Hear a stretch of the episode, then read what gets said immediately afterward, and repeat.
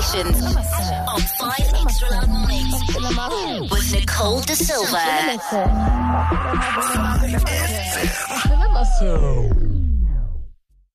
Now, some of us might have noticed that we're a little bit anxious, and maybe it's something that is more serious than what you anticipate, than what you initially thought. So, as you're going to sleep, you start having anxious thoughts about the day ahead, the next day, the week ahead, whatever it is. Um, or when you wake up, what's causing this? How can we make bedtime or waking up more peaceful? We chat to registered counsellor Molebogeng Diseko for more on this. Thanks so much for joining us again, Molebogeng. It's always good to have you, darling. Mm, Thank you, and hello to all your listeners.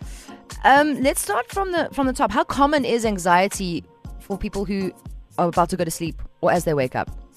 Um, so I think it's, it's it's it's important that we you know sort of differentiate between the actual anxiety and just feelings. Maybe you know just feeling a little bit anxious before bed. So I think it's it's it's, it's common in a lot of people to feel just a little bit anxious. You know, just to oh, I didn't finish my presentation uh, for tomorrow, or you know, I have this big meeting with my boss in the morning, so that's a little bit stressful. Um, to anxiety. So anxiety, you identify it whether it's in the morning or just before bed. It's your racing thoughts. It's your heart palpitations, um, sweating, um, irritable bowel syndrome. So it, those are physical symptoms that you start um, feeling. So that would be the more serious stuff. Um, and just feeling anxious can also be related to uh, the stress hormone, which is cortisol. So in some of us, it's, it's a lot higher in the mornings or just before bed. Um, that's not something to be too worried about because it just means maybe there's a lot of high level of stress in life.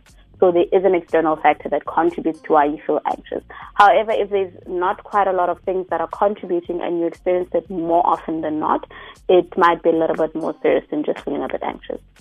Are there uh, lifestyle changes that we can do that can help with reducing the the actual anxiety, like proper prescribed or diagnosed anxiety before going to sleep or when waking up, or is it something like I don't know, seeking the help of a counselor or medication? Well, I think there are, I mean, you can begin with the lifestyle changes. However, you need to complement that with seeking uh, professional help. Because if it is uh, diagnosable anxiety, which is generalized anxiety disorder, you would have to be on medication sort of to help alleviate the chemical imbalances that you experience in the brain. And also combine it with um, therapy or counseling just so you work through and identify your triggers.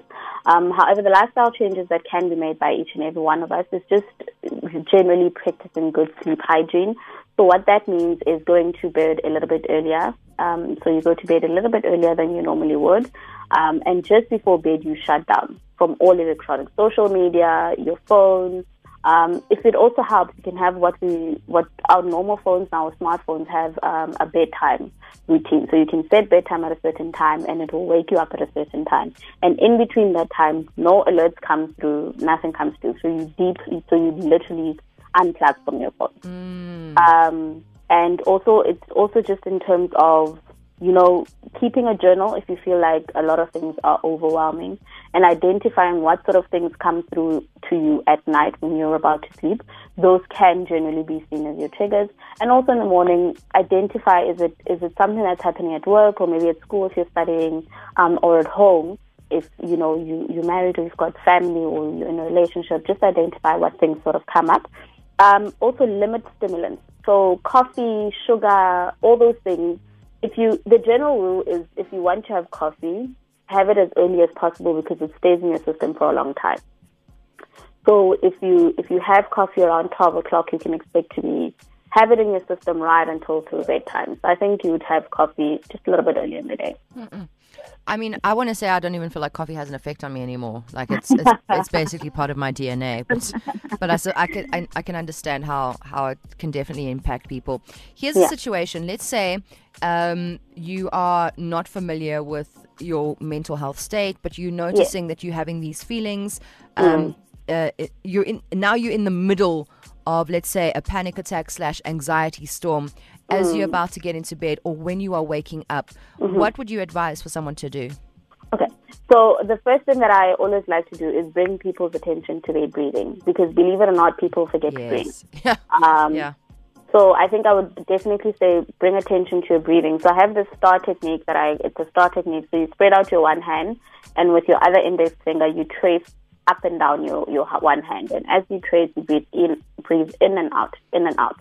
So what that does, it, it focuses your breathing and it also brings your attention back to something physical. Yes. Because a lot of the times when you're having a panic attack or an anxiety attack, it's not physical. You feel it physically, but the feelings that are coming up are quite abstract. So if you can physically focus on something or distract your mind, then you are able to bring yourself back and calm yourself down.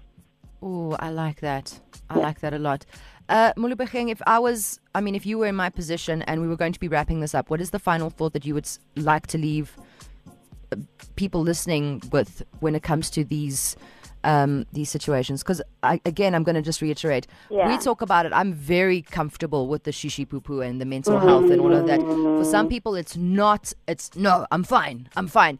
Yeah. How do we How do we leave people who might have this, don't realize it, don't acknowledge it, just with a something to think about.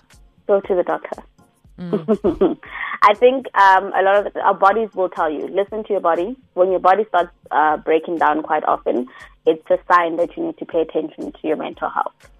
Um, and just know that it's okay to not be okay. Reach out to your support as well. It's okay to not be okay. I love yeah. that. It's a good way. To, good way to leave things. Um, as always, thank you so much for for chatting to us and uh, wishing you a good week ahead. Thank you so much. You too. If you would like to catch up on this and others like it, you can jump onto 5fm.co.za. Go to catch ups, XL mornings, extra loud mornings. Self care sessions are all there from our previous weeks, and this one will be there uh, during the course of this week as well. Take care of yourself. Self care sessions on 5 extra loud mornings.